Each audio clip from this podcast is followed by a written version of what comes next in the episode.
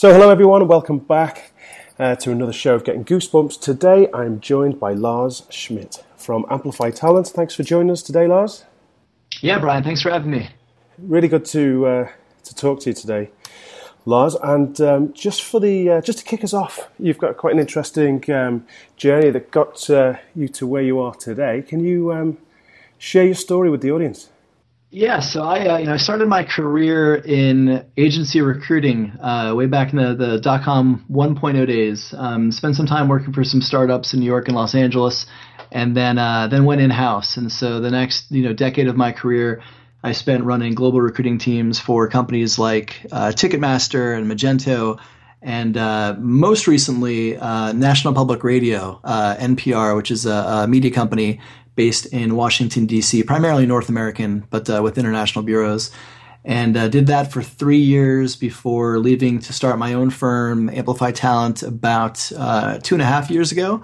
And then also uh, co found the HR open source uh, movement, which we launched last year. Well, I, I, want to talk to you more about the HR uh, open source. That's uh, I went to the opening in, in London, but you guys, you guys are trucking along nicely now. But um, well, let's co- let's come back to that, uh, Lars, because I'm really interested um, about the NPR campaign and your your time there. Because um, was it the first ever uh, culture hashtag? Is that what you said earlier when we were off? Yeah, you know, I think uh, so. We launched NPR Life um, there, which I believe was actually the first uh, culture-based hashtag um, that uh, that came out, and now it's become a fairly common practice in employer branding. But uh, we were uh, we were one of the pioneers, if not the pioneer, in, in putting that one out there, and it really uh, transformed how we were able to recruit, and and really more importantly, I think share the story of what it's like to work at NPR through employees' voices with the outside world to to really help people um, either you know opt in or out in a more informed way. Wow, and you know, Lars, um, on this show I talk to many people in marketing, um, business leaders, all the rest of it. I'm starting to talk to more people in talent because, well, quite frankly, storytelling I think is um, becoming more and more sort of prevalent, if not more and more important as well. You've um, You've done a lot with, with storytelling in your career already. Where do you see um, good, purpose told stories fitting into to what you do? Yeah, you know, it's funny. Recruiting has evolved a lot over the last couple years. Um, I think historically it's been a fairly transactional experience. So, you know, you're a company, you're looking to hire X people. Uh, you put up job ads. You maybe go to job boards. A lot of what you do is is kind of posting things externally um, that are oftentimes pretty sterile, and uh, and hoping the right people apply. And uh, that's just not that approach doesn't work anymore. It's it's an it's an outdated approach. I think we live in a world now where consumers, um, you know, job seekers are consumers. Um, they're they're looking for their next opportunity. They're much more savvy. Um, they do research on an organization like you would research a product that you're or a service you're going to buy. And so what they find when they do that oftentimes will will steer whether they decide to pursue your company or not. And to me, you know, effective employee storytelling is really at the heart of how successful companies are positioning themselves in that kind of a world. Because when you're doing that, you're able to really kind of share the authentic truths of what it's like to work at your organization and allow prospects to make more informed decisions as to how they align or don't, you know, with that. Yeah, absolutely. And from your perspective, Lars, what's the most effective story that you've seen attached to an employer brand? Um, and then, and then I'd love to sort of get your input on how, how, does somebody go about that for the first time, where to look for them, how to structure them, how to recreate some authentic magic, you know. So, so let's start. What's the best example that you've seen? Yeah, you know, I think the best examples tend to be ones that are unfiltered. Um, so I think you, you, it's pretty easy to spot uh, what I call kind of manufactured employer branding, which is you know employer branding that may be run through marketing or legal and or all the above, and it's uh, it's a oftentimes a uh, diverse representation of employees uh, spouting the advantages and pluses and amazing culture of what an organization may have, and that you know, candidates can see through that. Yeah. Oftentimes, I think uh, what what I what I find compelling is real real unfiltered storytelling. It's just employees sharing some of their employee, and that may be as simple as an Instagram post um, talking about a project they're working on. I, I, you know, one of the things that I've been really enjoying lately is there are some companies that are starting to get more involved in audio storytelling. Mm-hmm. Um, and to me, I mean, audio, there, there's a certain intimacy with audio that I think no other medium captures. And, and an example that kind of stands out to me, um, at, Hootsuite. And full disclosure, they were a client of mine, so I work with them a little bit on this.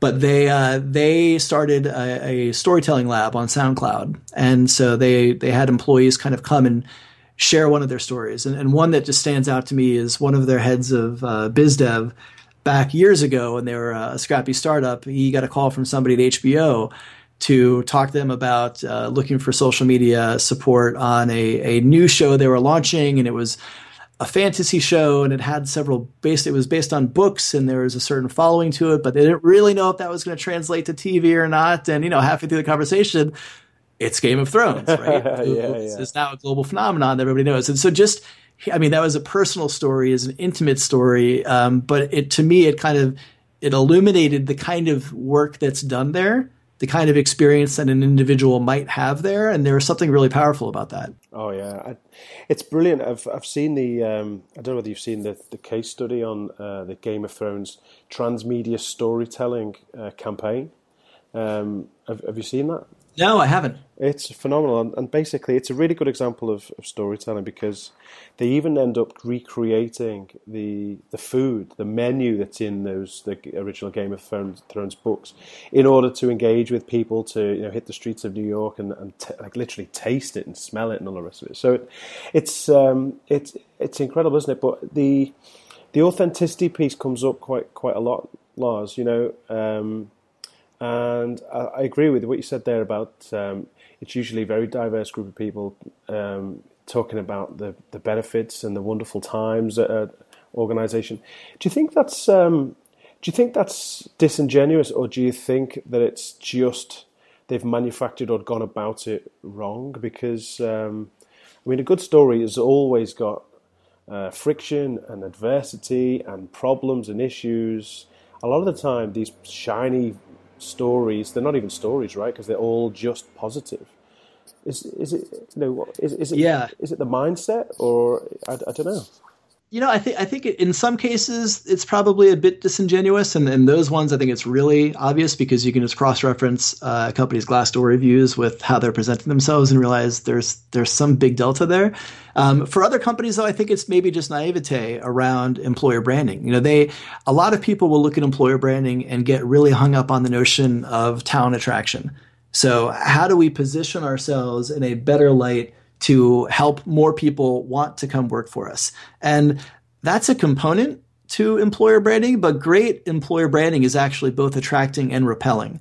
Because ultimately, you want people to be able to see, you know, what your organization and your culture is like, warts and all, and make a decision whether that aligns with their own interests and work styles um, better. And if all you're doing is selling the positive, and maybe the positive is accurate, but that's all you're selling, then there may be some negative aspects of that work environment that you're burying. Um, and that could be an absolute turnoff to somebody you're trying to hire. And so, because they don't see that in the interview process, they show up on day one and they're like, wait a minute, what about this? Like, I didn't hear anything about this. And ultimately, they're going to leave. And that becomes a lot more uh, costly for organizations because now you've spent you know months oftentimes getting somebody in you've turned away your other candidates you've you've onboarded them you've trained them um, they haven't you know reached the peak of training where they're now ultimately productive and then they leave and you're starting that process all over again only because you you kind of buried the balance in your employer brand and only focused on the positives. Yeah i, I think i think that's a, a, brilliant point you know and i guess i mean it's it's why like there's there's movie genres right? You know and i don't like i don't like horror movies for some reason. I just can't watch horror movies but i like a good comedy and this that and the other and i know what i like. And you know um, i guess um, I guess with talent and recruitment, there's this sort of thing of pass and fail, where really, is it not more about is it a good fit?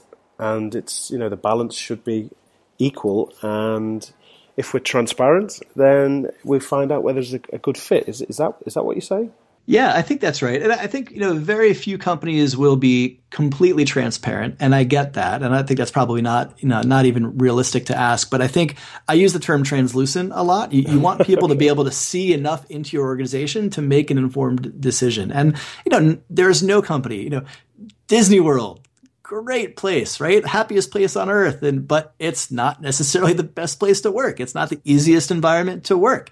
Um, and so if you're making your, your assumptions solely based on Mickey Mouse or Minnie Mouse, you're not, you know, you, you may be making the wrong choice. And, and, you know, uh, there's other examples of this where even, even a company like Amazon, which, you know, I know you, you've covered in your podcast before. They had a story that came out in New York Times that was, you know, scathing about their environment. And then they had other companies come to the, you know, to the defense. And I think that, ultimately what what through both sides of that they were able to do is to present a pretty accurate view of what it's like to work there and it's not for everyone and, and that's okay and i think when you look at uh, a company that i did some work with last year is a company um, elon musk company spacex um, and you know they exist to colonize mars right like you don't have a higher lofty goal and ambition than that that's not done easily. Like it's a Herculean work environment. You, it is intense. You are going to work a lot of hours. And so one of the things that we did there is we, you know, they took some heat on Glassdoor because people talked about the hours being intense and the environment being, uh, you know, being hardcore because of just the the intensity of what's being the work being done. And we reframed that to say, okay, we'll own that. Like it is intense you are going to work a lot of hours. You know, this isn't the kind of place you're necessarily going to go for work life balance. But what we're trying to do is change the future of mankind. so if that is something that you want to do, this is the type of work that's required to do that. And and I think just in that simple shift in kind of owning the warts, right? not yeah. not hiding from them, not running from them, it allowed people to understand why the work environment is that way and ultimately make more informed decisions about whether they can sacrifice some work life balance to be able to achieve you know play a role in an organization that's doing something like that. Yeah yeah. It's like uh, the marines um, 99.99% people need not apply you know in the same right. you know, the bar is so high like forget about it unless yeah it's yeah absolutely. But what about the brands Lars that have that are that have a lot of value, um, and they've got some great stories to tell, but they aren't storifying their communications. They're, they're not using story um, to full effect. I mean, what's your advice when you when you go in, um, just to help organisations not even change their message, but just to just to communicate their message better? Yes, I think for you know companies will all take a bit of a different approach. Some of them may want to develop a formal EVP and or you know employer value proposition to uh, to not get jargony on you, uh, and, and, they'll use that as the basis and foundation from their employer brand. Others may feel that already exists, you know, or a lightweight version of that that they don't necessarily need to formalize it, and it's more about activation. And so I think for companies that are in the early stages, one, it's kind of finding out who are your internal uh, advocates and ambassadors, right? So not all employees are going to be willing or interested to to be storytellers for your brand, and and that's okay. I think that uh, the biggest mistake brands can make is to try to force their employees to do that because it's not going to be authentic. They're going to resent it, and uh, you know, frankly, you you may be creating a morale issue um, between your staff. But I think if you find identify your employees that are active on blogs or Twitter or Facebook or Snapchat or wherever else, and look to start with them because I think what you'll also find is if you're developing these types of campaigns and and they're spread organically, meaning there isn't some big mandate from HR recruiting to say, go and tweet this and go and blog about this, but they see some of their peers who they respect in the organization doing that. The chances of them then following that lead are actually much greater. And that, that's actually how the NPR Life hashtag spread. Um, much to my, I originally wanted to do that big kind of HR push, and I got shot down by marketing. You know, in hindsight, I'm glad I did because it would have failed.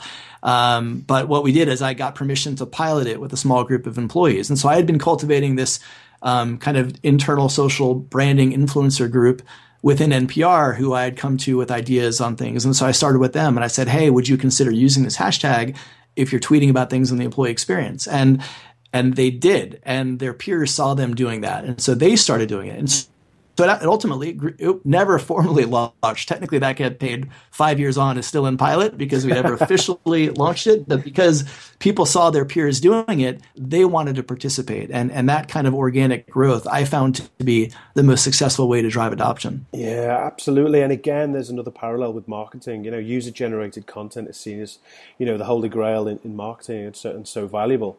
And you know, when when we then start to sort of transition over to more uh, digital attraction. Um, so storytelling for a slightly different purpose. Now, this is storytelling to be heard above a lot of noise, Lars. So maybe yep. there is a little bit more orchestration needed and, and, coordination for a brand to get their brand message out. Yeah. Um, what what do you what do you think are the sort of key ingredients to be heard above the noise yet remain authentic? Yeah, I think looking at different so it's it's hard to do that on a platform like Twitter or or Snapchat even, right? Where it's uh, it, you're obviously constrained by uh, you know either the length that a post will remain online or the the length of what the content you're able to share. I think blogging tends to be something, uh, or perhaps even video, um, tends to be ways that employees can employers can do that and kind of empower their employees to have a voice in ways that can gain real traction. And uh, you know, even a recent example, one of the we talked a little bit about HR open source. The, the most recent case study we had was from a uh, HR technology company called Lever, based in the Bay Area, and they were you know going through rapid growth like most startups in the Bay. And uh, they really decided to have a focus on on empowering and training their employees to be storytellers and and really you know giving them the prompting to go out there and and you know they, what they call blog in the wild. So you know they didn't they didn't constrain everything to their own corporate blog. They said hey if you want to be on tumblr medium if you get picked up by a third party you know channel that's great but uh, you know just get out there and share your story. And it's fascinating. They they shared some of the results of um, of hiring based on doing that in particular in diversity hiring. And they had you know one of their their most trafficked stories was one of their uh, female um, sales representatives blogging about why there needed to be more females in software sales. Really? And that went, you know, completely viral. I think uh, Inc. picked it up and they did a survey and they found that and they have incredible diversity numbers for the Bay Area, um, but they found that a lot of their recent hires were actually influenced by blogs, by employee blogs. Really? And them sharing their experience. And so that's, I mean, that's a concrete example of how empowered storytelling um, can have a positive impact on recruiting, and even more specifically, in this case, diversity recruiting. Yeah, and, and do you think that was?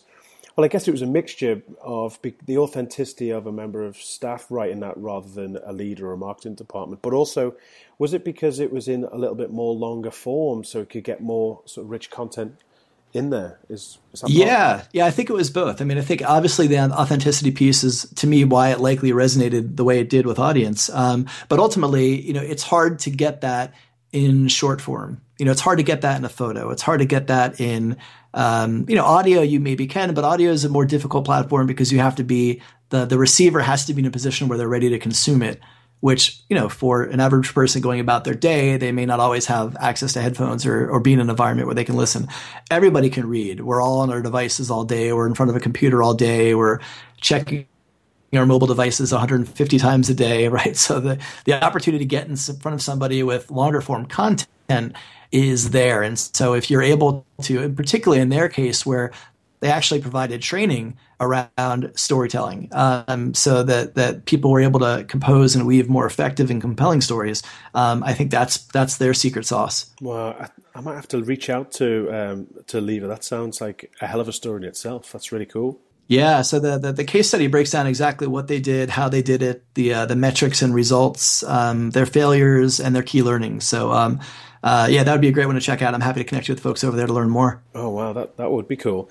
That that would be really cool, Lars. So so Lars, tell me now about um, HR open source because this is a great story in itself. Yeah, so uh, HR open source is something that we launched last year. Myself and the uh, the co-founder Ambrosia Vertesi. Um, at that time, she was the head of people at Hootsuite and uh, had been a friend of mine for years, and, and actually engaged my firm to work with them on some branding initiatives.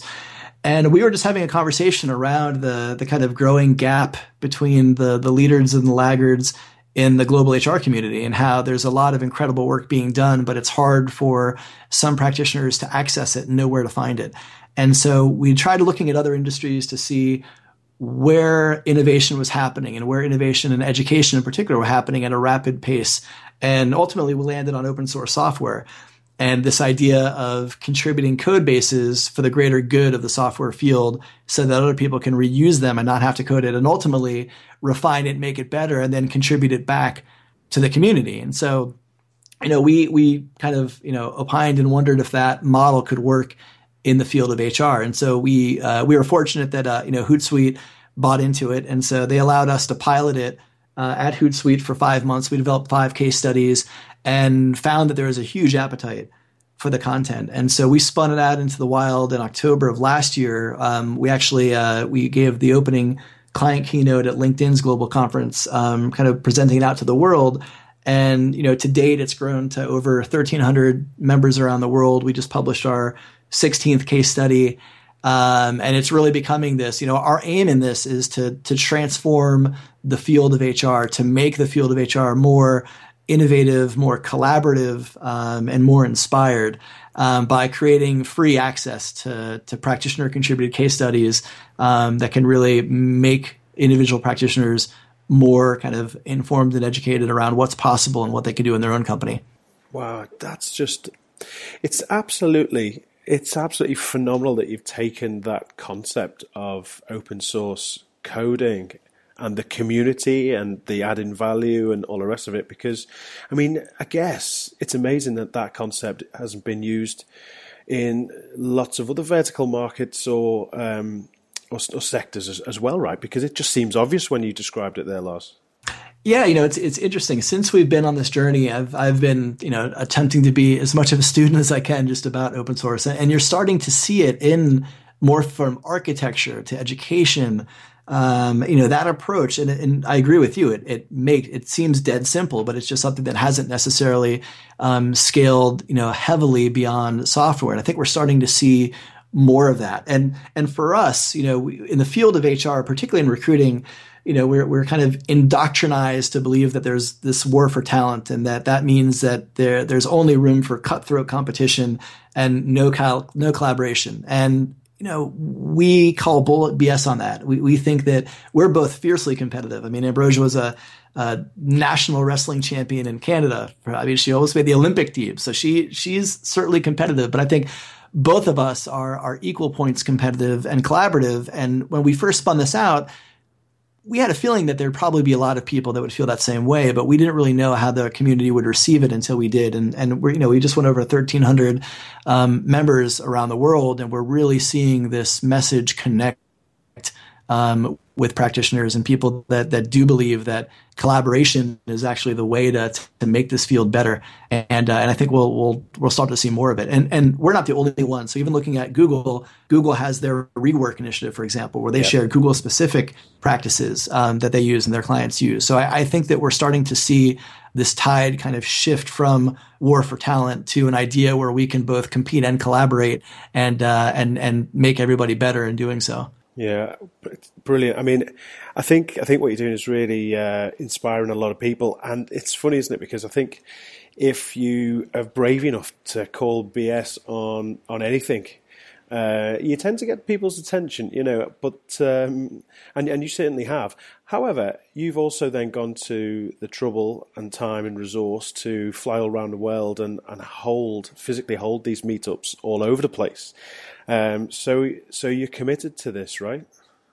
Yeah, absolutely. I mean, we uh, we just had our launch event in Sydney, um, Australia, uh, two nights ago. Um, we had the same in London uh, uh last month, which I believe you were you were at as well. So certainly was. Uh, you know, we'll be doing Stockholm later this month, and and we've got you know we're we're still kind of speaking all around the world at HR uh, conferences specifically, um, but also really empowering the community to get involved. And what's been great about this, I mean, as, right now this is an all volunteer effort. So uh, you know what's been really inspiring to us is seeing, uh, and and Ambrosia and I kind of we talk about this regularly. Like every week, I'll get an email from a practitioner in India or Poland or Berlin or Quebec, uh, all around the world saying, uh, I connect with this. I believe in this. We need this. I want to help.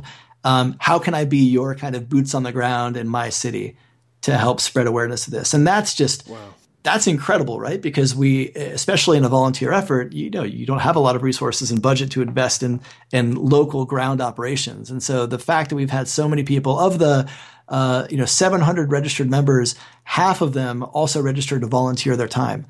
Um, so I, I, think we're, we're connecting with this people on a very deep level that uh, really mirrors our own kind of passion and commitment towards this, and and that's what's really inspiring. Yeah, and you know, there's an element of natural selection there. You just touched on, you know, it's like-minded people coming together to to achieve stuff by sharing their stories, which I just think is fantastic. Absolutely, yeah, absolutely. So, so Lars, um, before you go, tell us. Uh, tell the audience exactly where they can go to find out more about HROS and um, how they can get involved and, and, maybe be some of the feet on the ground for you. Yeah, so um, you can go to hros.co. Um, that's the, the main digital hub, um, and you'll find everything there. So we have a section on case studies. We have a section on community where you can access all of our social channels um, Facebook, Twitter, and the HROS hashtag. Uh, we have curated resources, over 100 free resources for practitioners ranging from sourcing to branding to even inspiration. Um, and so everything is centralized there. From there, you can also join uh, the initiative. You can also go to hros.co slash join uh, if you just want to jump right in, but feel free to browse beforehand. And everything on the site is free. So there's no paywall. Uh, there never will be. You'll be able to access everything there in perpetuity. We'll continue adding uh, and if you want to contribute a case study, if your company is willing to share and open your playbook, um, there's specific directions on how to do that as well.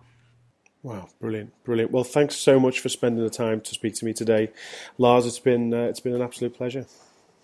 Yeah, Brian, I enjoyed it, and uh, and you can always find me at amplifytalent.com.